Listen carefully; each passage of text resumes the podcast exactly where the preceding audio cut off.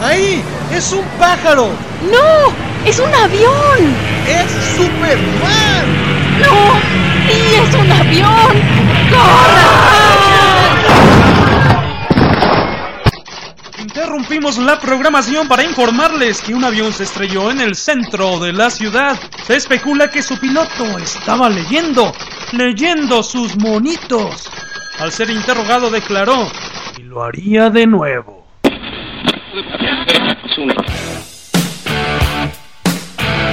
Novedades, recomendaciones, entrevistas, lo bueno, lo malo y lo rarito del cómic de aquí y de allá. En Comicase, un podcast hecho por amor al noveno arte.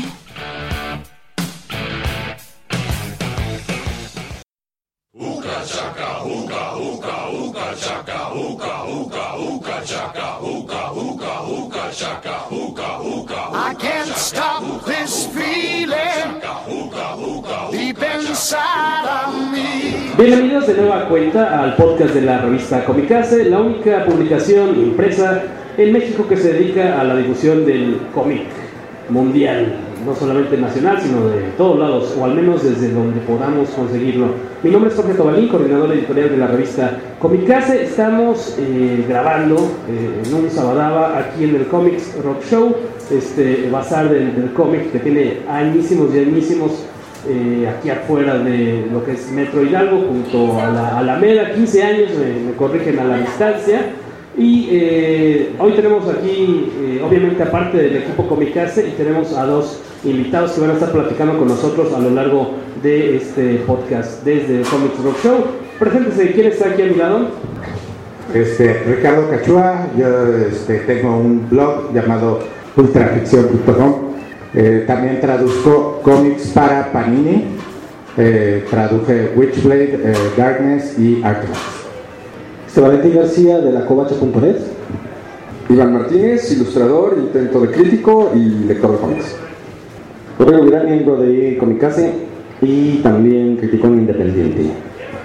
Comenzando con las noticias pues, de, de la semana, de la quincena, sin duda, obviamente, ya hemos platicado de esto en el episodio anterior del podcast, que, ah, bueno, al menos en la segunda mitad, que estuvimos platicando de los lanzamientos, eh, que ya para esta, varios de ellos para estos días ya son una, realidad, de, vértigo por parte de Editorial Televisa. Estuvimos más que nada recomendando algunos que, nosotros suponíamos que les podrían gustar a varios de ustedes. Pero, eh, por ejemplo, Rodrigo estuvo en la rueda de prensa hace un par de días, más bien ayer, más bien, este viernes, ahí en, Televisa, en el que se dieron algunos detalles de, los lanzamientos, cosas que ya se sabían, algunos detallitos adicionales, información que, todavía no era del, del dominio público comiquero, pero este, valdría la pena pues retomar lo, más interesante o por ese lado. Yo traigo una, aquí una lista de, de datitos interesantes que estuviste tuiteando ahí en vivo desde, desde Televisa por el Twitter de Comicase News, pero platícanos, ¿cómo cómo estuvo este evento? Pues ya de entrada que le hayan dedicado una conferencia de prensa a la publicación de Vértigo en México, pues es de aplaudirse porque uno no pensaría que le hubieran puesto tanto empeño a la publicidad de la línea, sobre todo tomando en cuenta que son cómics que no apelan al gran público, Vamos, no, no apelan al público que, lo- que suele leer los cómics de superhéroes, es otro público diferente, obviamente son, son cómics hechos para otro público diferente y espero que en México ese público diferente pues este, le entre a la lectura de estos cómics porque eso va a permitir no solo que se publiquen más títulos de Vértigo, sino que tengamos la posibilidad de que se publiquen otros cómics que actualmente no se están editando en México, que llegan de manera importada. Es el caso de novelas gráficas europeas, de novelas gráficas independientes estadounidenses. Eh, bueno, ayer en la conferencia de prensa no dijeron nada nuevo, todo lo habían estado soltando en la semana, ya sea en otros programas o por medio de Twitter y redes sociales. Pero creo que lo más relevante es que van a, eh, Televisa también va a publicar la revista MAD, para todos aquellos que sean fans. Eh, van a comenzar con estas recopilaciones que han salido en formato de libro, que, que normalmente tienen un tema en específico que tratar. La primera va a ser la de MAD acerca de los superhéroes, o bueno, el MAD lee a los superhéroes, en inglés tiene otro título. Eh, no mencionaron fechas, tampoco mencionaron el tamaño, dijeron que iba a ser en libros, no le llamaron tomos, ni compendios, ni pasta dura, le llamaron libros. Y Matt tiene una historia de publicar de tamaño, lo que los gringos llaman paperback, el libro, no, no el paperback de cómic. El tamaño paperback son estos libros de bolsillo que incluso se pueden conseguir en, en, en aeropuertos y ese tipo de cosas. Entonces no sé si voy a hacer libros de ese tamaño o si vayan a ser tamaño revista, no, no especificaron nada de eso. Eh, también mencionaron algunas de las fechas de salidas de varios títulos. En el caso de Swamp Thing, la sacan en noviembre para coincidir con Día de Muertos, son los temas de terror. Van a iniciar con la corrida de Alan Moore, que si mal no estoy es el número 20 o 21. El número 20. Eh, obviamente los 19 números anteriores no han pasado a la historia y su razón tendrán, entonces creo que no es relevante. Swamp Thing se volvió un personaje icónico a raíz de que Alan Moore lo tomó. El caso de the Last Man, eh, lo, lo, empiezan a publicar en septiembre, también en tomos. Sandman, que ya se sabía que se iba a publicar en tomos, pero ya especificaron que va a ser en pasta dura, más o menos uno cada tres meses, son 10, 10 tomos, o sea que en 30 meses tendremos todo, si se vende, pues todo la colección completa de Sandman publicada en México. Ah, obviamente, bueno, faltando Sandman Overture, que sería como el tomo 11, y si se iban a publicar el Endless Night, el especial que salió una vez terminada la serie, eso haría un total de 12 tomos. No, bueno, no, comentaron nada de eso y dudo que todavía lo estén pensando, para que todavía ni publiquen el primero. Tú también estuviste por ahí, vale, estoy en lo correcto. Eh, anunciaron también por ahí, ahorita nos das tu, tu impresión, eh, Hellblazer número uno que ya está circulando en puestos, eh, que arrancó con el, lo que en la serie original es el 41, que es el primer número de Dangerous Habits o Habits. Habits. Muy famosa esta serie, que de hecho es en la que está inspirada parte de la película de, Constantine. Que va a venir después. Estos primeros 40 números se van a lanzar en, tomo y del 41 en adelante son los números sueltos que ya está publicando ahorita Televisa. American Vampire ya salió, Fables, 100 Bullets ya también salió, We Tree también ya el primer número que es el que este título en el que se van a presentar miniseries, ¿no? No sé cómo le van a llamar a. a, a... Se, eh, se, va a llamar Comics que desafían eh, presenta. Es como la línea. Ah, ok. We Tree y después de ese dijeron que viene Joe the Barbarian que tiene por ahí un Eisner como mejor serie limitada hace como cuatro años más o menos, cuatro o cinco años por ahí. Eh, como les decía, después de We Tree viene Joe the Barbarian, que se ganó un Eisner. El tomo de Before Vendetta ya está eh, circulando, se ve muy bonito, 220, 299 pesos. Lo que estaba viendo es que en eh, medidas es más este, alto, es, más grande que el, que el, TPB normal americano. Es un comparativo por ahí. Formatos, eh, probablemente, lo, lo, que pasa es que los formatos de Televisa, el Deluxe, que es el de pasta dura, es un poco más alto que los trades normales. Entonces es, es, es por el formato que ya tiene Televisa predefinido. Como dice Rodro, Why the Last Man viene para septiembre, muy recomendable. En tomo también, pasta suave. Preacher también en, en, tomos va a ser, todavía no se dio la fecha, tengo entendido. Something, recordándolo, como dice Rodrigo, en noviembre. Sandman 10 tomos en pasta dura y los tomos de Matt, que eh, eh, a mí me parece lo, lo, más arriesgado, sobre todo porque pues no es la época como clásica de, de, Matt, sino ya tiene muchos años que, Matt está en, pues, en, decadencia, tanto así que terminó comprándolo DC Comics. Eh, me parece excelente que saquen Matt en México, me, eh, me, encanta que sea en libro. Lo que gusta es solo tengo una pequeña preocupación. El tipo de humor que maneja Matt no es el tipo de humor que los latinos eh, abrazamos en, bueno, en cuanto a idiosincrasia. However, o humor cristiano, sin embargo, eh, lo que creo es que si se lo dan a alguien que tenga el talento y la visión de poder darle un matiz para nuestra cultura, pueden, eh, pueden lograr algo muy interesante. Pero va a ser un reto. ¿Cómo te refieres a la traducción? Que le den un giro. No, no lo van a hacer. bueno, lo intenté. Este, se hizo por mucho tiempo en México, o sea, hace años se, se publicaba, se, se hacía bastante bien en ese entonces. Desgraciadamente, las personas que hacían eso ya no se dedican a eso, muchos de ellos ya ni, siquiera están aquí. Entonces, de, definitivamente, como dice el buen Roro, va a ser muy difícil. O sea, si les eh, cuesta trabajo el inglés normalito de los cómics de superhéroes, que no es muy este, eh, complicado que digamos, pues ya el humor va a estar. Corrígeme, si no me equivoco, eh, en la penúltima época de, de Matt, no, no la de hace, hace pocos años en las que se llegó a publicar, por ejemplo, Bean y El perro de la balbuena de Bacham y demás, sino hacia atrás, como por los 91 o 94, el director, el editor de la revista era Sixto Valencia, ¿no? Así si es. no me equivoco. Y, y esa época yo me acuerdo que lo compraba más o menos seguido la revista y no estaba tan mal, tan mal hecha. Sí tenía obviamente chistes que tenían que cambiar por completo para que se entendieran y había material hecho exclusivamente para México, mucho de lo que hizo también este Alberto el Negro Hinojosa. Eh, ¿Ustedes llegaron a comprar esa edición mexicana? No te parecía tan mala porque tenías 12 años. El humor era bastante pedestre, la verdad. Sí, sí, era bastante malita. la- y, y de hecho, por eso es que no duró tanto. La, la cordura más larga de MAD en México fue en los años 80, inicios a mediados, que básicamente eran traducciones de los números y una, traducción, pues que sí. Luego, muchos de los chistes, en lugar de traducirlos, mejor hacían los chistes propios con idiosincrasia del mexicano y funcionaba muy bien. Bueno, igual yo también era un niño, a lo mejor no eran tan buenas, pero pues, me divertían. Eh, pero eh, yo no estoy de acuerdo con lo que dijo Iván. Creo que sí, Matt tampoco es un humor muy gringo. A fin de cuentas, Matt basa su éxito en parodias, de- en sátiras de películas, de series, lo que sea. Y con un traductor competente, cosa que en Televisa ya sabemos que no existe, con un traductor competente lo que tiene que hacerse no es traducirse, sino más bien ver qué chiste mexicano queda y lo embona. O sea, tampoco es tanto trabajo. Sí, sí, es. Pero sabes que también hay mucho este, humor gráfico.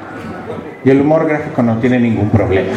O sea, es, este, aragonés, es Spy versus Spy. O sea, Matt tiene mucho este, eh, humor gráfico, el cual no tiene problema. Entonces, si se pueden basar en, en así un 70% de ese humor y un eh, eh, menos de el, el otro, yo creo que puede ser un éxito. Lo que pasa es que ahorita te vas a tener que basar en un 50-50. O sea, 50% gráfico, 50% del talento del escritor. Si tú no tienes eh, le- los skills, la habilidad de poder traducir bien o de tropicalizar sí, una sátira, e incluso estamos hablando de sátiras y parodias, si no lo tropicalizas, si no lo traduces bien, adiós tu chiste. Y si lo pones como chiste local y no tiene nada que ver con la imagen impresa, ya valió gorro tu, tu publicación. Entonces es una apuesta muy arriesgada, pero si lo hacen bien, creo que puede ser un exitazo. Yo, yo todavía recuerdo la adaptación en los este, 80s de la, de la serie de Bill Bixby, de, de, de, este, Hulk, el hombre increíble. Está muy bien. La verdad, todavía por ahí debo de tener el número. Están muy buenos los chistes, como dices, los tropicalizaban, los cambiaban, pero, pero era, era buena adaptación. Volvemos, desgraciadamente, ya ese equipo pues no existe, ¿no?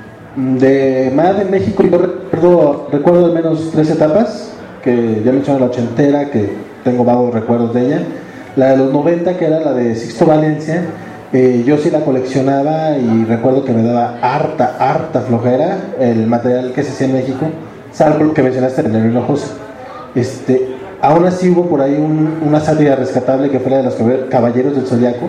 Fue hecha en México y lograron imprimirle todo el estilo gringo para, eh, para resumir un capítulo en, un- en una viñeta, que la verdad las parodias de Matt lo que tienen es de que te pueden resumir toda una temporada en tres páginas eh, de una serie de televisión y es- esa lo tenía, era muy buena. Y la última etapa, que fue la de los 2000, eh, la publicaba Mina Editores y creo que de las tres, al menos en mi memoria, a lo mejor es como dice Rodro, es porque ya tenía mayor edad, es la más, eh, la más chapita que había, aunque sí se rescataba a lo mejor, al contrario de la de Mina, ahí se rescataba más el material mexicano, de Bachán o de otros. Este, creo que, bueno, no me gusta mucho que digamos. ¿Augusto Mora sería? Eh, creo que Creo sí. que, creo que Augusto estuvo publicando ahí. Y eso estaban como que eso, se rescataba, pero la verdad en cuanto a traducción y adaptación eran muy muy malos y aparte hacían sus, portadas mexicanas y tenían a Adal Ramones en el baño y cosas así que no le hablaban al público que, que compraba más, o sea, los que compran más son los que crecemos viendo series de televisión gringas, porque de eso se trata más, de sátira de la cultura pop, pop estadounidense. Y aquí lo querían adaptar a una cultura pop mexicana que no, no son los que compran más. Al menos por los tomos que se anunciaron de Matt que van a publicarse, creo que pues era un, se están yendo obviamente a, a lo seguro, que será esta de Matt en las películas. con películas seguro de los 70, 80, 90 para acá. Y este, el otro de superhéroes que ya se ha publicado en español alguna vez este, por parte de Mina, ¿no? Es el que tiene creo que a Alfred en portada con Superman y Batman de Una Alex Ross, portada, ¿no? exacto, una portada de Alex. Una- en un formato grandecito, ¿no? Eh, que tiene, es que, es que también ese de Matt eh, de los superhéroes, y me imagino que el del cine es igual, es un compilado de, de distintas ediciones de los mejores chistes de cine, los meten en una misma edición empastada, igual con el de superhéroes, ¿no? O sea, vamos a ver, eh, y yo creo que por el, por el apartado gráfico va a ser padre ver eh, eh, el, el trabajo de artistas eh, de los clásicos, ¿no? De, de, de Matt, creo que por ese lado, por lo menos por el lado visual, será atractivo. Ya que van a, a tomar este formato de libros, Kurt Rocker y toda su banda, ¿no? Sí, sí, se- sería interesante que trajeran también los especiales de Sergio Aragonés o los de Espía contra Espía, algo que sea, algo que apele a los, a los clásicos y que la gente que de treinta y tantos, este, sí te vaya a comprar, porque a lo mejor ya no te van a comprar la revista actual, pero sí un, algo que tenga lo mejor de, El Sergio Aragonés, el Fonis, no sé si lo han comprado, es buenísimo. Muy, muy bueno, ¿no? Apenas está retomando la, publicación de ese cómic, pero no tiene pierde. Y como casi muy buena parte de su cómic es mudo, obviamente se entiende, y tiene un chorro de referencias a, a México, a cada, cada tercer página. Sí, pero los traductores de Televisa son tan malos que hasta ahí van a tener errores de traducción en los chistes mudos. Por otro lado, este, esta cuestión de, de vértigo y demás, y cómo se está incrementando pues la, la cantidad de títulos que podemos llegar a conseguir en un puesto de revistas y, y cómo hacerle para que la cartera aguante lo más posible cada 15 días o cada semana y adquirirlos. De, de eso vamos a estar platicando en un ratito más. Eh, casi para terminar esta sección noticiosa, eh, han seguido saliendo por ahí algunos nombres de invitados que vienen, todavía falta un chorro hasta noviembre a, la mole. Por ahí, de los que ya han estado confirmados, anunciados, es Jim Starlin, que el escritor, por ejemplo, de eh, Muerte en la Familia, por decir. Obviamente del Guantanete Infinito, Mark Wolfman, el, pues como gran desarrollador, por decir así, de los Teen Titans. Chris Yaruso, eh, que de hecho aquí el señor Vidal tiene una entrevista pendiente con él para el próximo número de la revista. Eh, bueno, el, el dibujante de, de Mini Marvels y creador de G-Man. Ron Mars, que también. Tú, tú tienes cara de fan de Ron Mars, Cachua. Pues no sé, pero te, te tienes la cara. Bueno, por ejemplo, ¿qué ha trabajado Green Lantern? no lo vayas a insultar tampoco. No, no, no, ve, ve, ve. Green Lantern, Silver Surfer, si no me equivoco. Eh, Witchblade, que es, es a quienes están ustedes este, traduciendo, tú, Rodro, ¿no? Estás traduciendo Witchblade. Stefan Sejic, que es el portadista de, de, de Artifacts, que es el que se está publicando aquí en, por parte de Panini en México. Chris Burnham, que es el dibujante, si no, eh, corríjame, es el que le entró al quite en Batman y Robin cuando sale Frank Whiteley. Entra Chris Burnham. Y, y bueno, él también más bien estuvo dibujando en Batman Inc. Batman, ah, me dicen que no, que no es el, el- el que le entró al quite. Es que se parece mucho su, su dibujo. Pero él ha sido dibujante en Batman Incorporated. Michael Avon Oeming, que se acaba de anunciar hace relativamente poco, el, el co-creador de Powers. De Powers, este, ¿ustedes han sido, fueron lectores de, de ese cómic en su momento? Yo alguna vez leí el primer tomo, no me atrapó. No. Escrito por Brian Michael Bendis y dibujado por Michael Avon Oeming. Eh, no, a mí no me atrapó ese cómic. Es la, ide- eh, la idea es como un CIS, pero con superhéroes, ¿no? La, gente que se dedica a investigar. Los policías, los agentes de policía que se dedican a investigar crímenes que involucran a superpoderosos. Eh, no me atrapó, pero de él recuerdo en los 90 tuvo un título de Judge Dredd por parte de DC Comics bastante malito. Él era el dibujante, no me acuerdo si también escribía, pero seguro dibujaba. Pues no, intentaron aprovecharse de la fama de la película para sacar, de ese sacó su propia versión del cómic, pero no nada que ver con la versión original del personaje. Este dibujante tiene un estilo muy similar al de Bruce Timm. A lo mejor por ese lado lo, lo pueden reconocer o simplemente googleando ahí Powers Comic. Verán cómo, cómo tiene esa escuela. Y el más, uno de los más recientes también que está confirmado es Ian Churchill, que es el creador de un personaje que se llama Marine Man, que también ha estado nominado como mejor cómic nuevo en años eh, recientes y ha tenido, vamos, ha estado saltando como en distintos eh, cómics. Y, y que es la muestra viviente de que DC sigue atrapado en los 90 porque dibuja exactamente igual que los dibujantes de Image a sus inicios, igual de feo, pero obviamente como dibuja mujeres buenas rimas, pues eso es lo que atrae a la perrada que compra sus cómics. Yo, yo le veo que era como que dibuja tipo Turner, Michael Turner. Exacto. Estaba viendo imágenes de, él y dije, "Eh, esto se sus chicas. Como parte de la perrada noventera, te puedo decir que sí, a mí me encantaba. eh, sí, claro, digo, tengo mis añitos, pero yo, era, yo descubrí los cómics tarde. Entonces sí, tiene ese estilo tipo Top Cow, que después se volvió Fathom, etcétera, etcétera. Y obviamente pon, pon acá una chica con dotación o pon unos cosas así extra proporcionadas, obviamente te va a Le atrapar. puedes ver al mismo tiempo las tetas y las nalgas a la chava, o sea, Sí, pero el problema es que ya no sabes para dónde voltear. Es como una carta de naipes, ya hacen nada más le haces la vueltas de cabeza y tienen el mismo volumen de arriba y de abajo. Pero no estamos hablando de eso. Es a lo que iba, esa que es una propuesta. Sí, gráficamente apelan mucho a la nostalgia de los noventas. Sin embargo, tiene sus puntos a favor. He dicho. Ian Churchill es de esos dibujantes que salieron de la escuela de Jim Lee, este, y creo que es de los, él y Red Bull son los que menos avanzaron en su dibujo. Digo, Scott Campbell hizo su propio estilo y los otros estudiantes del- de, la escuela, Andy Kubert y Adam Kubert también eran clones de Jim Lee.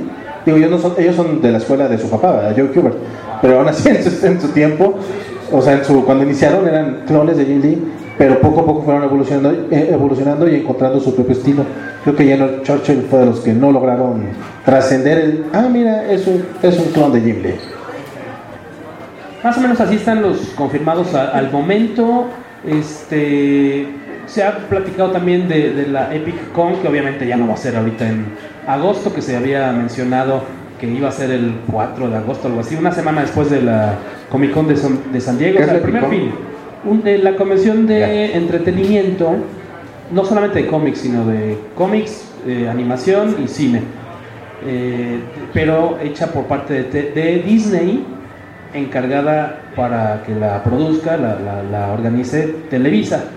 Entonces se supone que iba a ser en Centro Vancomer, allá en Santa Fe, el primer fin de semana de agosto, pero se vinieron las fechas encima, tanto así que ni siquiera estaba apartada, o sea, tú podías hablar a Centro Vancomer, preguntar por las fechas en las que iba a ser el evento y estaban libres. O sea, ni siquiera estaban apartadas, podías tú organizar ahí unos 15 años o algo. Pregunta, en agosto, pero si termina Comic Con el 28, ¿en qué cabeza cabía organizar algo para principios de agosto? Y soy, y estoy hablando desde el punto de fan, lector. Pero este- Comic Con es en San Diego y esto es en la Ciudad de México. Yo no veo Ah, que no todo el mundo puede ir. Ay, qué feo, güey. Ok, bueno, entonces eh, yo di- lo decía. No, se si mucho porque ver a San Diego. Si alguien me entiende, eh, yo lo decía por los artistas y los invitados posibles al evento, no porque podamos, y digo podamos porque es más así incluyente, y digo podamos porque obviamente este, me refería a los artistas y a los dibujantes y a todo lo demás, no al fan. Sí, no, obviamente, como dice Rick aquí afuera del micrófono, pues, las estrellas ya vienen cansadas de tener un evento de 200 mil asistentes cua- una semana antes, como para querer aventarse 6, 5 días después otro evento este, con fans y estar saludando y tomando fotos. Pero las estrellas de Televisa están disponibles, iban a estar tus actrices favoritas de tus novelas, Adal Ramones, todo ese tipo de cosas. Pues qué problema, si es de entretenimiento, ¿cuál es el problema? Estoy seguro que los cómics iban a estar en el último lugar en ese evento. Se, se nota, volvemos, la falta de, de experiencia, organización, conocimiento de lo que es y o derivados y todo lo que quieran, este, gusten y mandes en cuanto a cómo se organiza un evento. En qué fechas, qué personas, qué, artistas van a estar disponibles, exactamente como dijiste. Los artistas, los mejores artistas van a estar cansados o van a tener ya otros, otros este, compromisos. Entonces no se hace eso cerca de San Diego, ¿no? Es una locura. definitivamente no iba a funcionar en ningún, este, eh, en ninguna cabeza eh, racional podría funcionar. que ahora que siendo justos, esta, esta convención, la verdad, solo sabemos de ella a través de rumores. Los, los más enterados son las personas que están que son invitadas al evento y después andan ahí filtrando la información. Como el becario. Sí, o personas que se enteran por terceros y utilizan esa información que es confidencial para darse promoción y decir, ah, yo sí sé, o sea, como si fuera el único que lo supiera, ¿no? O sea, hay mucha gente que a la que invitan a de tiendas, que invitan de medios, que invitan de, digo, no yo, yo la covacha no es un medio, es un blog, pero hay gente que sí y que uno se entera por, por, por su trabajo, por lo que tú quieras, y después utilizan esa información y la sueltan. Entonces realmente, ok, sí, como bien dice Ricardo, hay una experiencia al respecto, pero tampoco es de que estén quedando mal. O sea, nunca se ha anunciado, ay, va a ser la Epicon tal fecha, nunca se ha dicho quiénes van a venir. Lo que se sabe es por filtración de gente que no debería estar, estar soltando esa información. Y creo que qué bueno que, que no va a ser en, la, en esa fecha porque se les venían encima realmente los tiempos, los tiempos nada más. Este, y porque si no, si la armaban en agosto. A lo mejor sí, pero pues es, mejor que, que, se den su. que se organicen bien y puedan, puedan este, presentar un, evento que, que, valga la pena.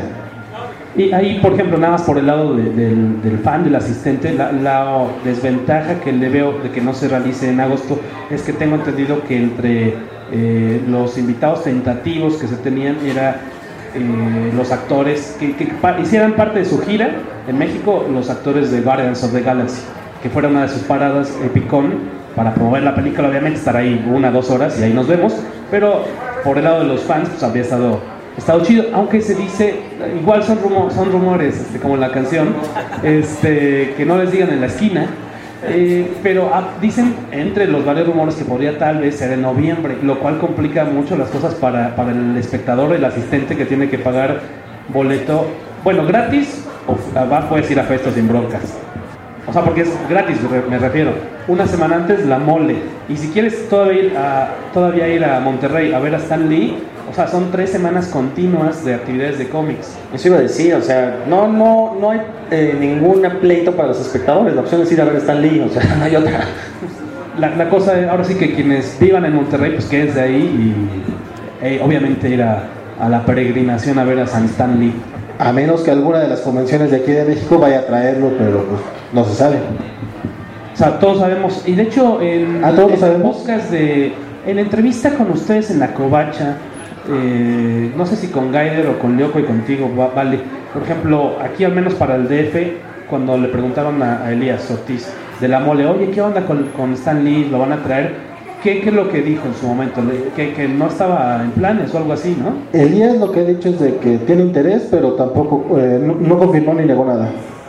Nada más así, sino todo lo contrario. Exactamente. Ya, ya, ya. Lo que sabemos es que de un año para acá sus honorarios por presentarse han, si no duplicado, casi triplicado, entonces eso obviamente hace mucho más caro poderlo traer a algún evento. Que eso sí yo creo que no sea culpa, no, no creo que sea culpa de Stanley, más bien es del seguro de vida. Digo. Creo que conviene más traer a 10 en Churchill que a un Stanley. y, tiene también problemas de salud, ¿eh? entonces también hay que tomar en cuenta, si va a ir a Monterrey, parece ser que no, no lo pueden así subir al día siguiente un avión el señor no está bien de salud, no parece que no va a hacer ya muchas convenciones, por, también por su, por su salud, entonces hay que tomar en cuenta eso, que aunque quieran, la salud del, señor está primero, entonces yo creo que creo. yo creo que si te ves a tu público te mueres viniendo y ya. No, no es cierto. te, mueres en una visita y ya, ah, punto. No, no es cierto. Cuídese, señor, cuídese. Y bueno, ahora sí que entonces, por lo pronto, la única forma de, de verlo eh, en vivo, si estás en México, será viajar a fines de noviembre allá a, Monterrey, mediados 15 de noviembre, allá a, Monterrey, a la convención de juegos de mesa y cómics, si no me equivoco, allá a la muy bonita Exhibimex. No, no, es este Intermex, ahí el padrísimo, ahí junto a la junto al parque de la fundidora. Está padrísimo ese lugar. Y eh, ya para cerrar las noticias, irnos a la segunda mitad del show, Nada más eh, dos anuncios parroquiales. La primera es con el número 23 de Comicase, que es el que está circulando ahorita eh, en tiendas eh, de cómics, o si eres suscriptor, o si la pides por correo electrónico. Si presentas el número 23 y en la, en la escuela de dibujo de Dibujarte, van a tener ahorita, obviamente, talleres de verano, taller de verano, entonces vas a tener una promoción en la que te vas a ahorrar por completillo la inscripción al curso Y un otro aviso parroquial es que el sábado 5 de julio a la una de la tarde vamos a presentar el número 24 de Comicase, que es el de sexto aniversario. Viene muy chido, viene con dos portadas. Eh, una de ellas por parte de Julián Van Bores, creador del conejo Lupi, Lupi el conejo guerrero. La otra portada, bueno, esa portada está inspirada en los personajes de, Vértigo, al estilo de, Iván, que viene siendo como una, una cuestión como de Toon. Y la otra portada está inspirada, está dedicada al 40 aniversario de Wolverine y, la, y será creada por Mauricio Herrera, que después de varios años que nos hizo una portada, por ahí el número 6, 7, regresa a, adornar las cubiertas de, de Comicase. Ya vimos un preview de la portada y está en verdad muy chida. ¿Le recordamos? Entonces ya sabemos qué portada vamos a comprar. Tú vas a comprar. No, tú no la vas a comprar. Ya quisiera yo, te la voy a regalar. Presentación de Comicase 24, los esperamos ahí, anótenlo, el sábado 5 de julio a la 1 de la tarde. No hay de que es sábado de mundial, es entre los dos partidos, entre el de las 11 y el de las 3. Así que tienen libre de 1 a 3 para ir allá con nosotros a. ¿Y lo, y lo hiciste por.? A de Comixado, sí, obviamente, entre partidos. ¿Está algún comentario, señores? Pero si era un sábado como hoy, que hay puro partido feo, no importaba el horario, o sea, a fin de cuentas, hoy preferiría tener una presentación de Comicase que no el fútbol. No, pero ya son las finales. Pero, ya para ese entonces van a ser, si no, semifinales o algo así, me imagino. Eh, de Comixado está ahí en, muy cerquita de la zona rosa, en la calle de, recuérdame el nombre de la calle. Calle Niza. Calle Niza 66. Plaza Niza es el, lugar, está como a cuadra y media del metro Insurgentes. Saliendo por donde están las maquinitas, ahí de la Gloria de Insurgentes, agarras esa, esa escalerita y a cuadra, cuadra y media. Ahí los esperamos, va a estar chido, va a estar, va a estar este Bambores ahí. Y va a estar, va a estar Rodro también. Rodro va a estar ahí. Yo voy a estar sin pantalones. Entonces ya saben en qué se pueden entretener eh, esa, ese par de horas entre ambos partidos. Sin más, vamos a ir rápidamente a la sección del Comicancionero y regresamos para la sección principal del podcast de Comicase, grabando aquí desde el Comics Rock Show.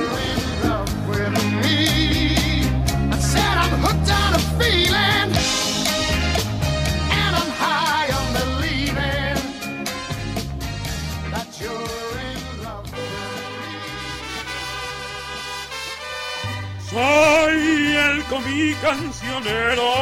De la viñeta al gañote.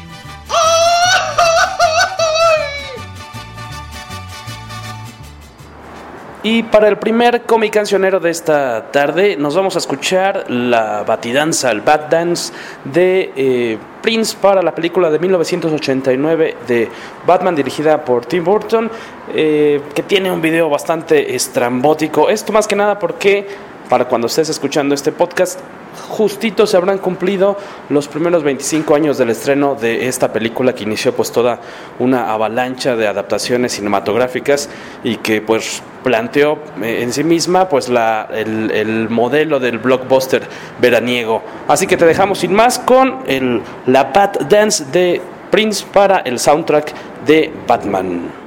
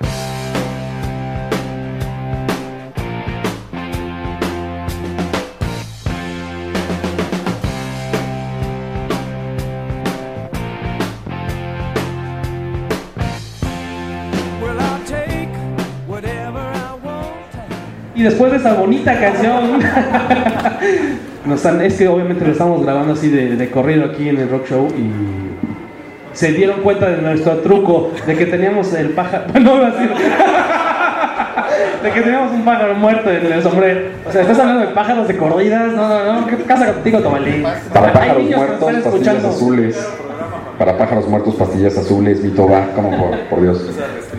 Des- después de haber escuchado esta canción, que me imagino que a todos nos gustó y a nuestro bello auditorio, la, la estuvieron pidiendo por, por Twitter y toda la cuestión. Eh, por cierto, hablando de Twitter, les recordamos que nos pueden seguir por arroba comicase news en Twitter. En Facebook somos comicase.revista y nos encuentran en el blog, en comicase.net. Ahí también subimos cosillas relacionadas con la revista y demás.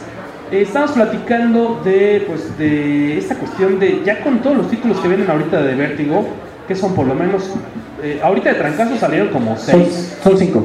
cinco de, de cinco golpe. van a ser cinco títulos mensuales más los, más los formatos especiales. Los tomos y demás, ¿no? Que van a estar saliendo de aquí a, a fin de año. Más todo lo que publica Bruguera, Panini, eh, Camite y el propio Televisa, pero Marvel y, y DC, ya la cantidad de, de cómics es impresionante. Entonces queremos hacer, aparte de que nos den su opinión sobre cómo es esta cuestión, hacer una, aquí una dinámica con, con el respetable público que está aquí en el Comic Rock Show para que eh, nos digan qué es lo que leen ellos de lo nuevo, qué es lo que les atrae y qué de plano es lo que van a tener que dejar a un lado porque pues, dudo que a cualquiera de nosotros que estamos aquí hoy nos alcanza para comprar este 70, 60, ¿cuántos cómics mensuales? Este, ahorita ya están entre 70 y 80 cómics mensuales y digo entre porque dependen de los especiales que trae que Televisa y si Camite o Panini publican algo o Bruguera porque ya ves que no siempre publican mensual entonces está fluctuando entre los 70 y 80 cómics mensuales A ver, échese, señor Cachua. No, échese a hablar, diga. Sí, sí, sí. ¿Qué pasó, no? Mira, hay, hay varias cosas que hay que tomar en cuenta. En Estados Unidos ya tiene muchos años que empezó, este, no la moda, sino, sino una este, cuestión mercadológica de empezar a sacar las cosas en tomos. La gente prefiere, yo este, soy uno de ellos, que ya me da flojera comprar las cosas mensualmente. Te esperas a que salga este, mejor el TPB. Hay otro mercado, se ha estado abriendo ya desde hace muchos años otro mercado en, librerías, que es otro tipo de mercado que prefiere los tomos en su, en su librero de esa manera, pero, empero, mi pregunta es, ¿en México va a funcionar esto? Porque se ve que es una de las tiradas de Editorial Televisa, es hacer eso mismo, pero sin que estén en librerías. Entonces va, va- va a funcionar esta, esta este, estrategia. Este, puede el mercado mexicano, el cual no es igual ni tiene la misma capacidad económica que el de los Estados Unidos, sobrevivir esto, etcétera, etcétera. Sería la pregunta que yo lanzaría aquí a nuestros, a, a mis compañeros. Es muy buena pregunta. Este, yo, este, digo, yo, no puedo responderla como empresa ni mucho menos. Este, pero como comprador yo creo que sí hay cierto, ciertas series que sí merecen estar en tomos. El- a diferencia del mercado estadounidense, aquí no, no, hay, no, no hay manera de que los cómics se salgan primero en individuales y después recopilatorios, o al menos no es tan fácil que sea así pero este pero ya se están aventando no solamente Televisa también mismo Panini publicó así su, eh, Superior fue no. No, Nemesis. Nemesis y Artifacts este, se publicaron en tomo. Eh, igual Camite lo, lo hace mensualmente con The Walking Dead y con Invincible no lo hace mensualmente pero sí también este, este lo tiene en formato tomos y Televisa apenas va a empezar con las novelas seriadas con Vértigo, porque realmente, aunque sí tienen tomos en, Marvel y DC, eh, lo que tienen son tie-ins o de repente una especial o así, pero como una novela seriada, eh, creo que apenas este, lo van a, a empezar. Eh, mi comentario no es de, de mérito, ¿eh? o sea, definitivamente de mérito estoy completamente de acuerdo contigo que merecen estar en ese formato. Ahora mi pregunta más bien es la capacidad económica de por más que quieras tenerlo en un tomo si tienes la capacidad económica de soltar esa cantidad de dinero en vez de tener, pues, como dicen, en pagos de, de, de 12 tomos que realmente estás pagando las cosas en pagos. O sea, esa más bien es, es, es mi pregunta. Nada que ver con, con el mérito, porque eh, estoy completamente de acuerdo contigo que tienen todo el mérito para estar en ese formato. Sí, este, a lo que iba yo a, es que todavía no terminaba de responder. Este, eh, eh, al menos en Camite y Habla rápido. Oh, bueno, pues eh, si, me- si no me interrumpen, hablo más rápido. No, dado- dado que salió del tema, voy a hablar yo. No, no, este, tanto Camite y Panini tienen, este, al menos en el DF tienen tiendas donde se, se permite el formato de librería que mencionabas y creo que es importante que, que exista ese, ese medio de, de venta. Eh, Deberían también tenerlo en línea, no sé por qué no, ninguna editorial aquí en México tiene una tienda en línea donde te permita comprar los tomos de manera, eh, el- a la hora que tú quieras, no si se te pasó el primero, no, no de que te hayas fregado. Y Televisa al menos se metió a Gandhi, me parece, que tampoco Gandhi no está en todo el país y creo que sí afecta mucho a los lectores de provincia que, que las ofertas de venta, es decir, eh, no, no, no hay una oferta en línea donde la gente pueda comprar y pedir sus tomos, porque ese es el formato que se debería de vender. Ahora Rodolfo quiere hablar acerca de las librerías. No, no iba a hablar de eso. Eh, algo que Giovanni Arevalo, el director del el área de cómics en Televisa, eh, me comentó fuera de la conferencia de prensa y que no tuiteé porque quería tenerlo como exclusiva para este podcast de Comicase.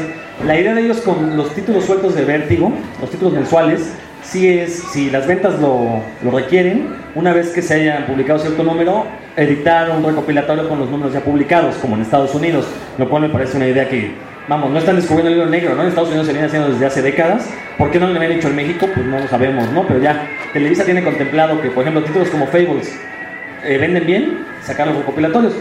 Eh, regresando un poco a lo que mencionaba Ricardo, que a él le encantaba, leer, ya le da flojera leer los cómics sueltos y que prefiere los, compilados. Y, bueno, eso creo que está un poquito fuera del tema, pero me parece importante contarlo. Eh, desde hace como 10, 15 años, el estilo narrativo en los cómics norteamericanos cambió por completo. Ahora utilizan una cosa que se llama narración descomprimida, que básicamente es una historia que puedes contar en dos números, la están, la están contando en seis, ocho o más. Entonces tenemos cómics que efectivamente salen cada mes y no te cuentan nada. Tienes, que esperarte que salga un recopilado con la historia completa para por lo menos tener algo de carnita. Mientras que en los años 80 un cómic te contaba tres o cuatro historias al mismo tiempo. Entonces eso también tiene que ver mucho... Bueno, yo como lector, esa sería mi decisión de compra. ¿Cuáles cómics al mes sí me están aportando historias y cuáles, cuáles cómics puedo dejar? Eh, creo que hay cómics que todo el mundo está comprando, los, los, eh, cómics de Vértigo, varios títulos de ahí son, son compra obligada porque son de esas como historias que ya forman parte de la historia mundial del cómic, son compra obligada. Pero por ejemplo, y no quiero de- demeritar a nadie, ¿no? Pero títulos como los que estamos sacando Camite, eh, ¿cómo se llama este? John Byrne, eh, Doomsday.1, creo que realmente fueron apuestas, yo no sé, supongo que la compraron en, paquete, porque uno no me, yo no me explico cómo es que un cómic como ese se está publicando aquí, mientras que hay mejores cómics que no tenemos una edición mexicana. Eh, lo mismo me sucede con los de Valiant. Yo soy fan de Valiant de los años 90. Este nuevo Valiant no está mal, pero creo que tampoco va a apelar, no, va a apelar al público mexicano. Creo que los primeros cómics que van a sufrir son justamente estos cómics que fueron traídos pues con eh, un plan de mercado no, no equivocado, porque qué bueno que hay cómics de Valiant español en México, ¿no? No digo que esté equivocado, pero creo que no, eran los cómics óptimos para un mercado como el nuestro, que sí depende mucho de eh, pues la demanda que hay del público, ¿no? Sí, no, y mismo, mismo Marvel México tiene títulos que tú dices, güey, ¿para qué estás publicando algunos de los semanales como el Superior Carnage o estos, estos tie-ins de Avengers Assemble de, de Humanity o Thunderbolts o cosas así que están como que de más cuando en la misma empresa tienes cosas como She-Hulk o X-Factor, son mucho mejores cómics, pero a veces te vas, o ¿por qué no publican Deadpool que pegaría? A mí no me gusta Deadpool, pero es algo que pegaría en lugar de Thunderbolts. O, hay otra cosa, este, Giovanni en, en otro podcast mencionó, este, ya vamos a sacar portadas 3D, ya vamos a sacar hologramas, ya vamos a sacar esto, ya vamos a sacar lo otro, que también es algo que ahora está regresando desgraciadamente en DC y parece que mucha gente no recuerda que en los 90 fue exactamente lo que tronó esta industria la burbuja que destrozó prácticamente la industria fueron todas esas. Eh, y, y eso es sin demeritar, o sea, sin echarle bronca a los, a los lectores que les gusta eso, como mercadotecnia es mala. Ya en algún momento eso tronó esta industria. Este, la gente empezó a ver a los cómics como este, acción de bolsa este, y lo único que hizo es eh, eh, que la capacidad económica del, lector se, se viera tan afectada que dejaba de comprar. O sea, llegó un momento, oye, ¿sabes qué? Es que tengo que comprar este ¿Cuántas portadas era de, de X-Men? ¿Alguien recuerda nada más? Bueno, no tengo la de X-Men, pero ¿te acuerdas que eh, Gen 13 sacó 13 portadas Sí, variantes? sí, sí, sí, era- o sea, son, son estupideces, ¿no? O sea, la misma historia estás pagando 13 veces por la misma historia. No se Ay, puede. es que las portadas están bonitas. Sí, No, no es están bonitas. Mira, no, pasa lo siguiente. no. volvemos. No, Es- este, no es eh, demeritar el arte, no es demeritar que no esté padre, pero, pero Te eso vuelves, te no, es que te vuelves coleccionista de tarjetas tamaño Exactamente. cómic y no un lector. Eso, eso es- entiendo tu punto, tu Sí. punto completamente, es a lo que yo también iba. Lo que te hace que, en la, que te conviertas las portadas, variantes, hologramas, Platinum, Chromium, Washa Washa, que era la, la onda de los noventas, te volvías coleccionista, neta, de trading cards tamaño cómic y ya. Porque realmente a veces el cómic era basura absoluta, pero lo chido era la, la, la Ni portada. siquiera lo leías, no te interesaba. O a veces no podías ni después, o sea, abrirlo. lo tenías guardado ahí. Mira, yo tengo todas las portadas, las tengo en, en mi pared. Qué bonita se ve mi pared Qué con todas las eres. portadas. Este, vo- volvemos. ¿Cuál, cuál es este pro- cuál es el problema de, de hecho de fondo de esto? No, con esto no van a ser nuevos lectores. Vamos a seguir los mismos que ya tenemos muchos años en esto, comprando cómics, no se hacen nuevos lectores y en algún momento esos lectores nos vamos a extinguir. ¿Y qué le va a pasar a esta industria? Se va a extinguir junto con nosotros. No, ¿cuántos títulos para, hazte de cuenta, cuántos títulos para mi hija hay? Hoy mi hija tiene seis años. Sí, sí, pues claro, Kikas, ¿no? Le voy a poner a, a leer Kikas. O sea, ¿qué hay? Pues hay Snoopy, hay Calvin and Hobbes, pero de, de superhéroes que debería haber, prácticamente no hay. Televisa, ¿qué está sacando para niños? O sea, Este- yo les pregunto. Televisa sacó Marvel Aventuras y no pegó. Creo que ahí el error fue un poco el formato, porque pudo haberlo sacado en media carta y con, no con el papel bonito, o sea, algo más económico para que los padres no les diera codo pagar 30 pesos por una historieta. Este, pero, eh, pero me perdí un poco con lo que estabas diciendo. Este, ¿qué tiene que ver los hologramas y todo eso con el mercado mexicano? Este, que si esa es su tirada, o sea, si van a empezar a sacar ediciones en pasta dura, hologramas, portadas 3D, todo esto va a causar una burbuja, la cual pues se- todavía se empeora con que hay más empresas, lo cual la competencia es buena, volvemos, no estoy, no estoy criticando que haya competencia, pero se va haciendo una burbuja y se va eh, apretando al- a los lectores y hay más eventos, entonces necesito dinero para ir para este evento, necesito dinero para las portadas variantes, necesito dinero para las, este, los tomos recopilatorios, necesito dinero, necesito dinero, necesito dinero, necesito dinero, hasta que ya no va a haber dinero. No, pero la, burbuja estadounidense de mediados de los 90 fue muy diferente. Efectivamente empezaron a salir estas portadas y lo que sucedió es que la gente las compraba con la esperanza de al siguiente mes revenderlas al triple de su valor, cosa que no sucedió. ¿Por qué? Porque imprimían millones de la misma portada especial, todo mundo tenía una al momento que salía y al siguiente mes ya nadie la quería. En México no está pasando eso, en México el gran problema es que el mercado de segunda mano, los números atrasados, no se rigen por la ley de la oferta y la demanda, se rigen por la ley de la oferta y el deseo. Es decir, yo tengo un cómic que salió hace tres meses que ya no se consigue porque no hay un mercado secundario, las- como dijo Valentín, las no tienen manera o no han inventado la manera para vender números atrasados a su público y entonces yo llego con este vendedor y el vendedor me va a cobrar lo que él quiera y va a ser mi deseo el que me va a decir si lo pago o no, no realmente el valor del cómic o las ganas que yo tenga de leerlo o de coleccionarlo. Ahí sí hay que separar, están los coleccionistas que únicamente quieren tener sus objetos preciados y están los que leen cómics y lo mismo le da leerlos en papel en una tercera edición o leerlos en, en línea. Entonces, el problema de la burbuja en México es que efectivamente ahorita tenemos 80, 70 títulos mensuales, más los especiales que se están publicando. Eh, ya lo hemos discutido antes, son la mayoría de los cómics en México los venden por encima de su costo de producción. No porque no deba de venderse así, sino por un costo mucho más elevado del que podrían venderse. Los cómics podrían ser más baratos en México, pero están sobrepreciados. ¿Por qué? Porque las empresas ya vieron que se están vendiendo. Aquí el problema, yo no creo que vaya a haber broncas que se sigan publicando títulos. Al fin, es, ese es el riesgo de cada editorial, si se quiere aventar a publicar 100 o 200 títulos al mes. Esa es bronca de ellos. El problema es que ya históricamente, cuando hemos tenido una gran cantidad de títulos disponibles de cómics, ¿qué es lo que sucede? Llega una crisis financiera, le dan la torre a toda la economía del país y, todo, y lo primero que se va es la industria del, entretenimiento barato, por ponerle un epíteto, aunque realmente los cómics ahorita no son baratos, pero lo, lo, eh, lo, que va a suceder es que en ese momento la gente va a preferir comer a comprar cómics y adiós 80 títulos mensuales. Ya nos, nos pasó en el 82, desapareció Novaro, eh, nos pasó en el 94, Bit pasó de publicar un montón de cosas a quedarse con unos cuantos números, poco a poco se fue recuperando, pero no fue lo mismo.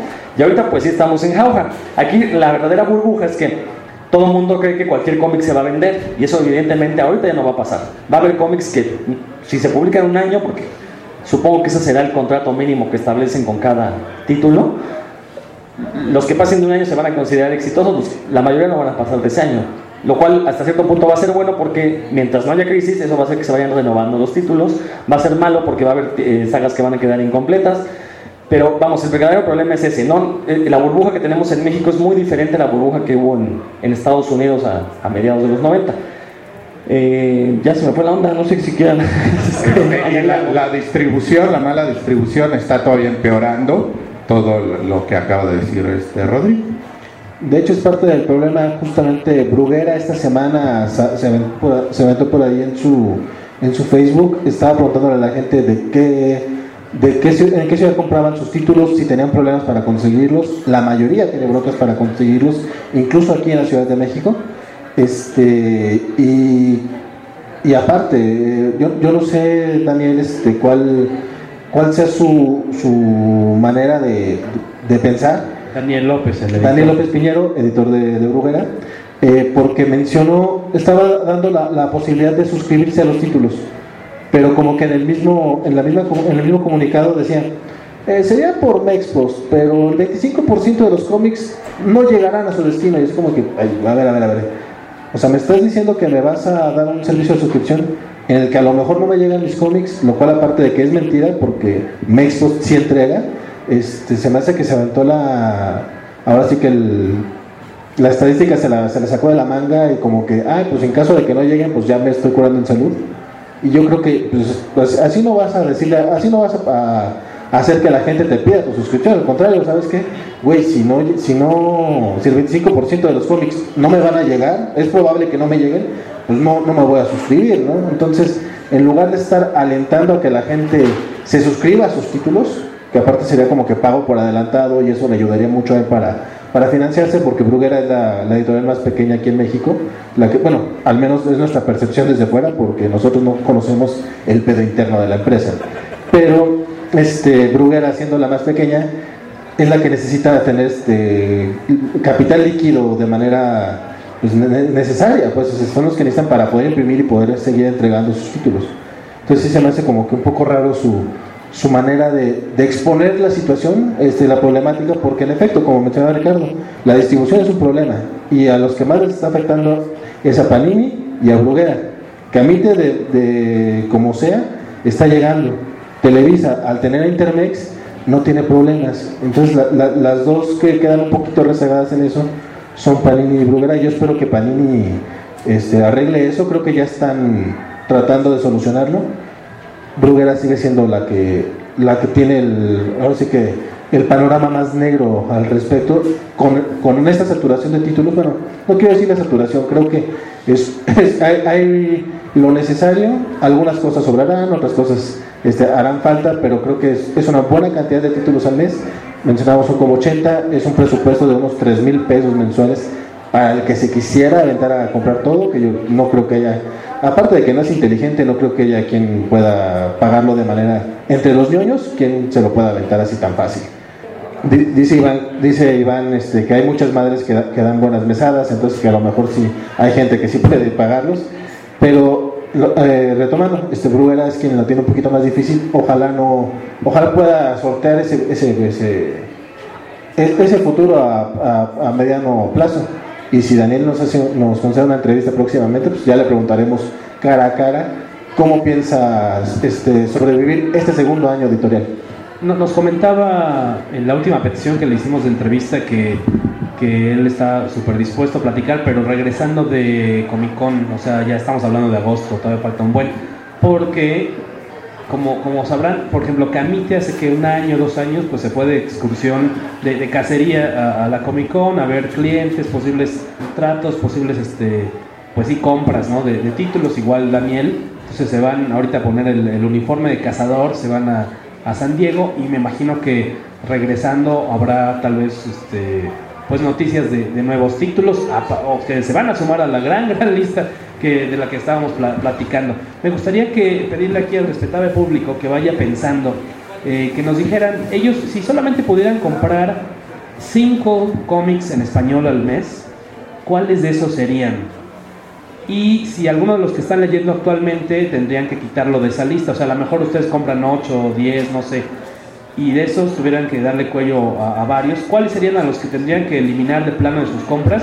Y si tuvieran oportunidad de comprar 5 cada mes, ¿cuáles serían eh, esos? Entonces piensen en la, en la preguntilla, incluyendo a nuestros paleros, como por aquí que está, está Mario, este, que también pregúntale tú, que diga piénsale tú, y me gustaría preguntarle a ustedes mismos, los que están aquí, eh, ya sea que los compren, ya sea que se los regalen, les paguen con cómics, este, de todos modos, eh, ¿qué?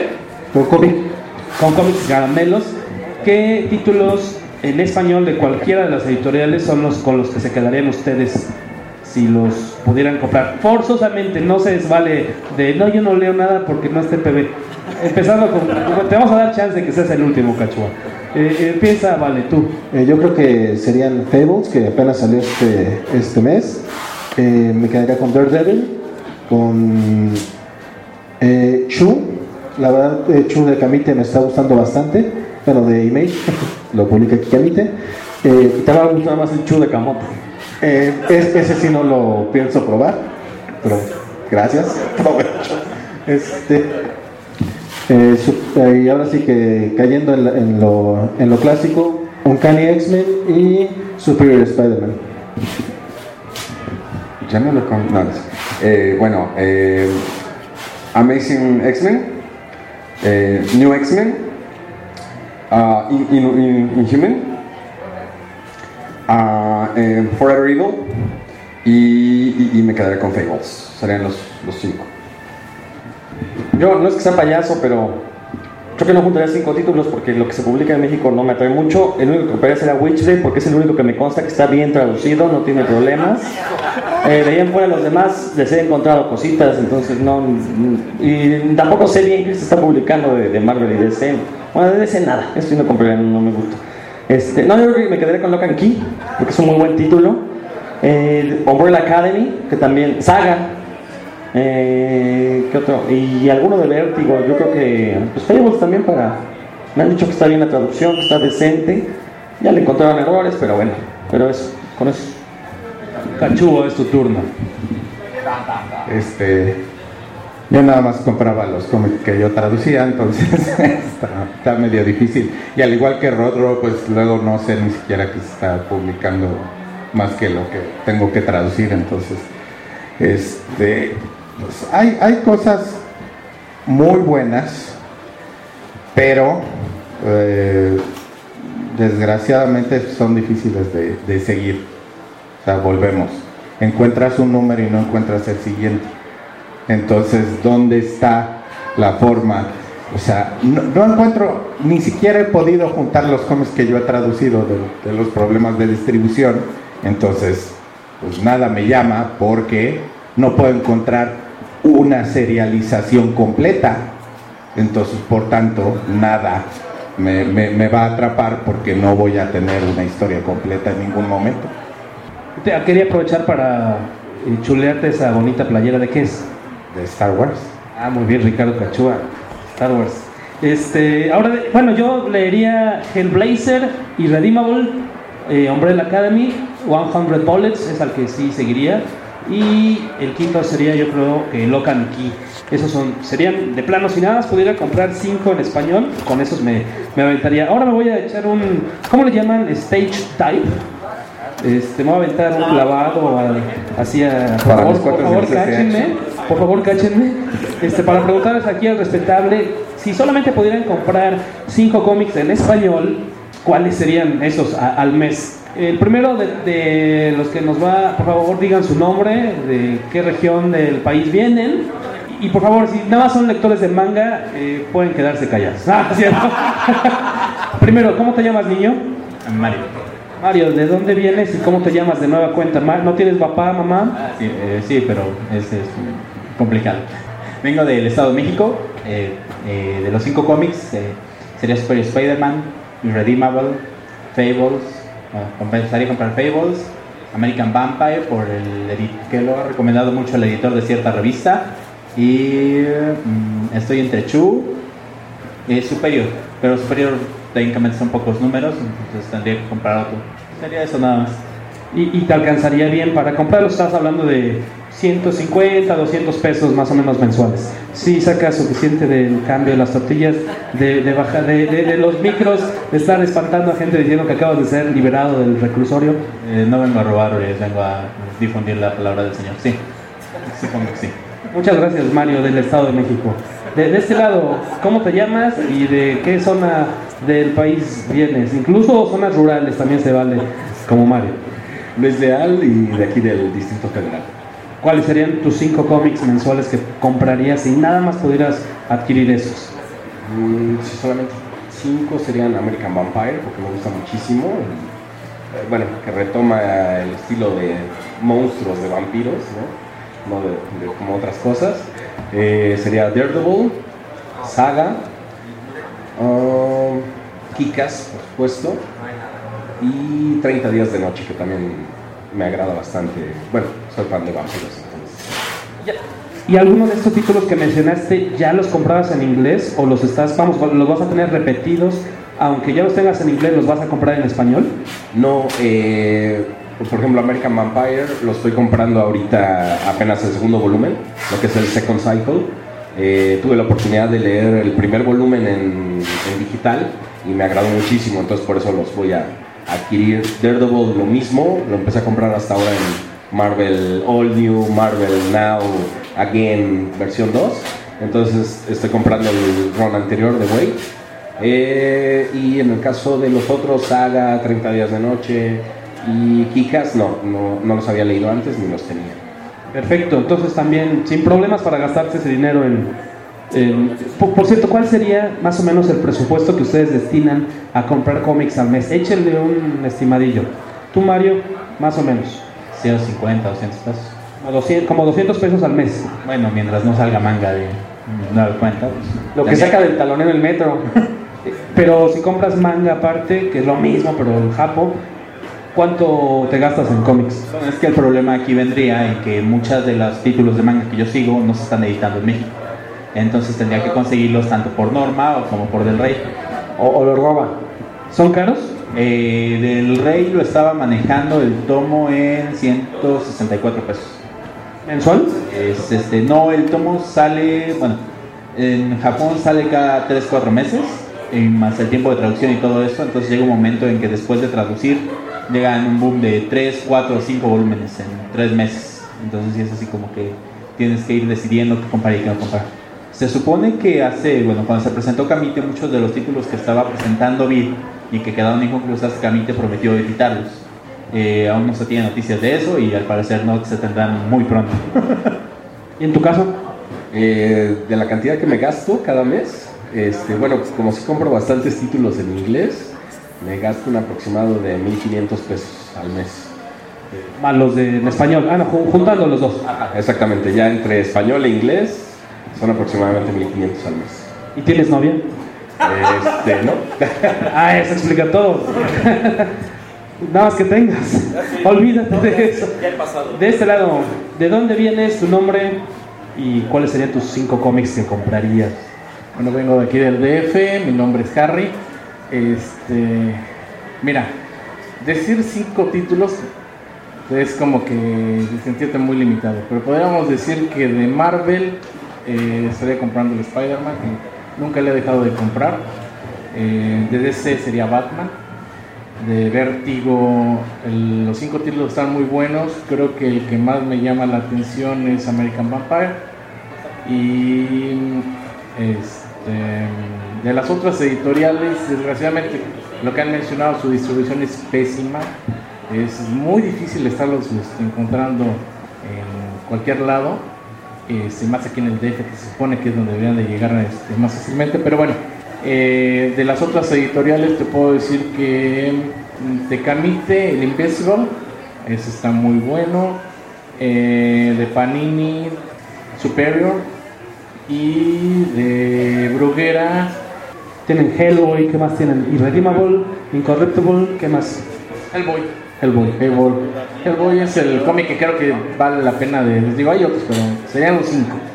Ahora, gastarme realmente en más cómics así al mes, te puedo decir si- que juntando yo así como diciendo, apretando la cartera, 300 pesos. Eres más mesurado que acá el caballero de los 1500. Bueno, es que no gasto este, en manga. O sea, la verdad, no, bueno, a mí en lo personal no se me hace así muy buenos títulos.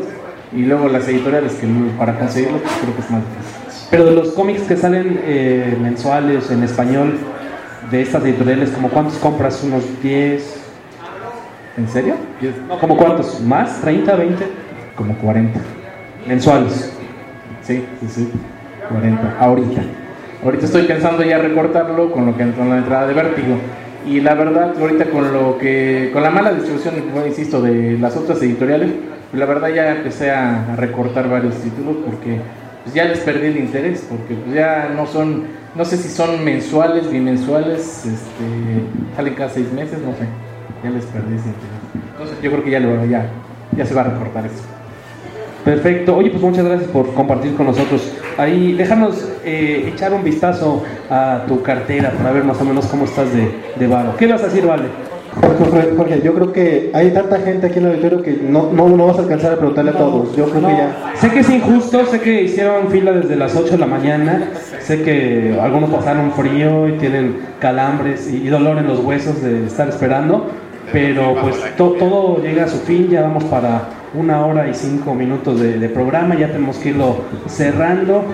Este, ¿Qué querías decir, Vale? Lo, lo- lo sentimos mucho, seguramente habrá otra oportunidad de grabar aquí una edición del podcast de Comicasa y anunciarlo con más tiempo para que puedan eh, adquirir sus boletos en Ticketmaster y no tengan que comprarlos en reventa.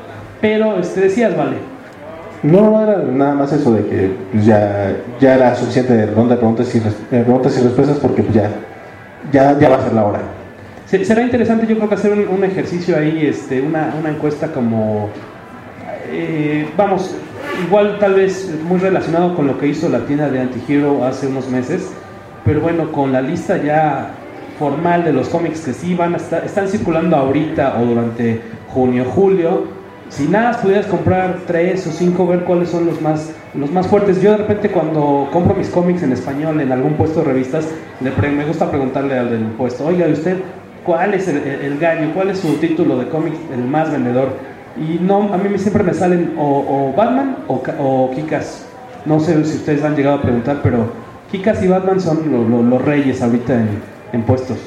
Eh, sí, eh, eh, yo tengo entendido que incluso el tiraje del Kikas 1 este, se agotó y es de los, de los que cuando llega son de los más vendidos. Y los clásicos también, el Hombre X y el Hombre Araña son, son venta segura. Y pues, eh, sin más por el momento, nos vamos a ir al segundo cómic cancionero y vamos a regresar para el cierre del, podcast con nuestras recomendaciones quincenales, cada uno con una. No se vayan, muchas gracias por estar por aquí todavía en el Rock Show. Regresamos, estás escuchando el podcast de Cómicas.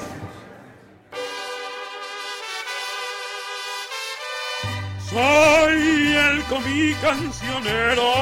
De la viñeta al gañote. ¡Oh!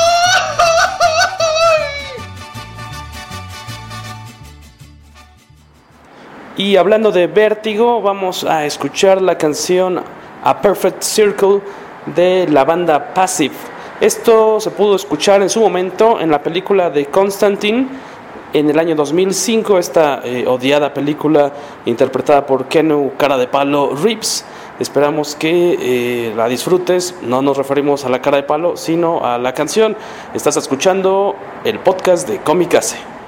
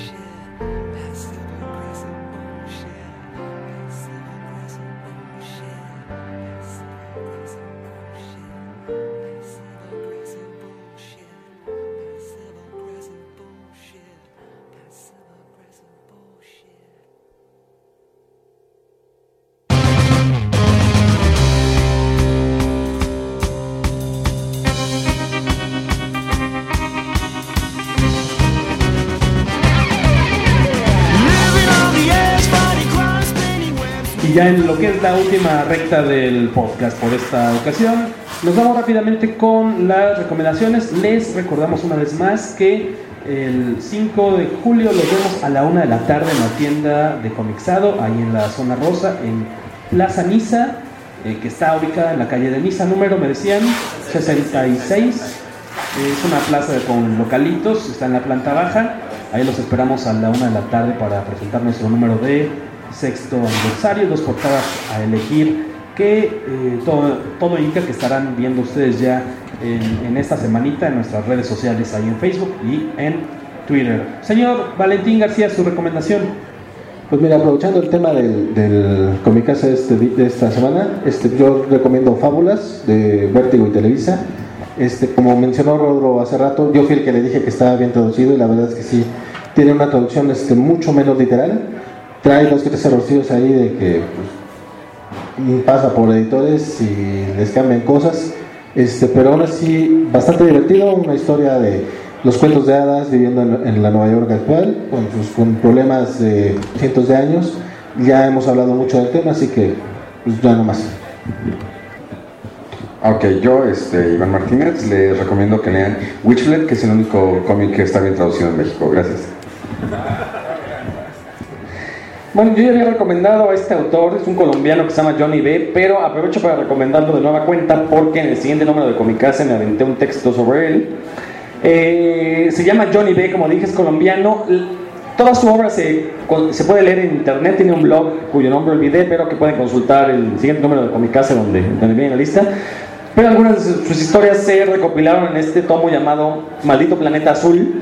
Es un historietista que a mí me gustó mucho porque, aparte de que tiene un humor muy, muy fino, el cual tiene un ojo crítico para las sociedades tercermundistas como la nuestra, muy, muy agudo. Tiene una, historia que se llama Superman, que es básicamente el autor siendo Superman, cómo sería si tuviera los superpoderes de Superman. Y obviamente sería todo menos un superhéroe. Eh, otro de sus amigos es Linterna Verde, otro es Lex Luthor, que aquí no son enemigos, son, son, son bastante cuates.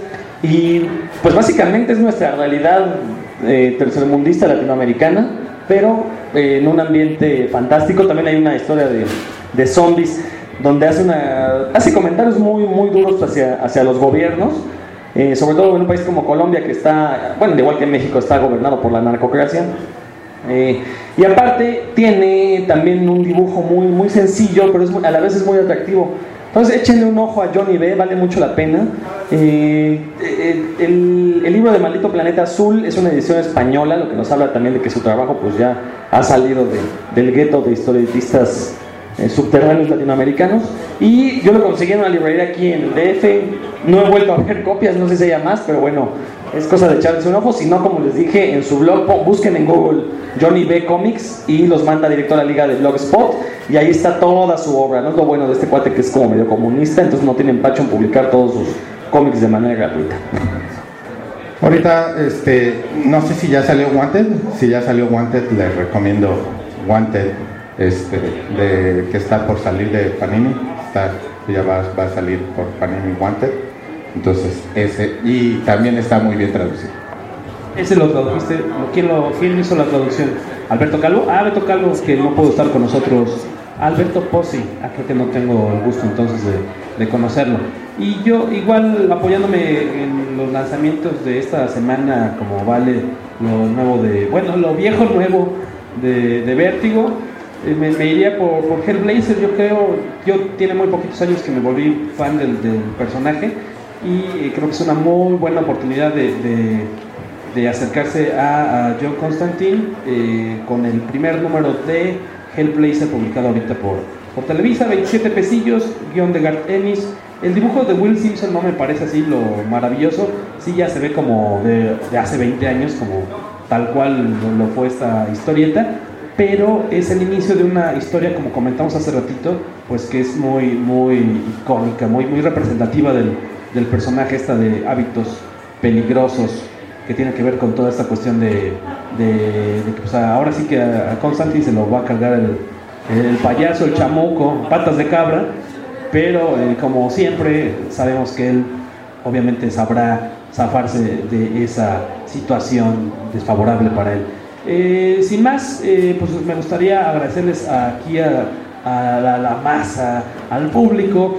Sabemos que esperamos que no haya sido demasiado aburrido para nosotros, para ustedes más bien, para nosotros no, nosotros nos entretuvimos. Eh, que esperamos estar aquí de nueva cuenta en, no sé, a lo mejor si se puede en un mes más o algo así, organizar otra dinámica similar aquí con ustedes para recordar esos viejos tiempos de usted que orina, ¿no? Este, con, con público estaría chido.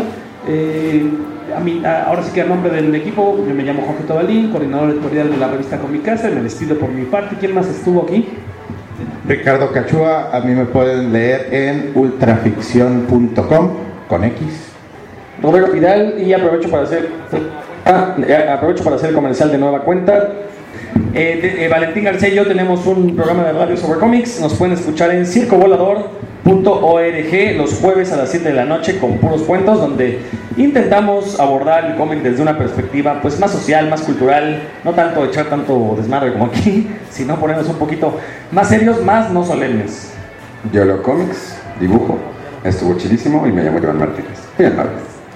Y Valentín García, este, a mí me pueden este, seguir en Twitter en arroba vale-garcía y pues, en lacovacha.net que ya eh, lo, lo hemos mencionado con anterioridad. Pues eh, de nueva cuenta, muchas gracias a quienes estuvieron aquí, al Rock Show, al Comic Rock Show por recibirnos y pues nos estamos escuchando en 15 días en el podcast de Cómicas.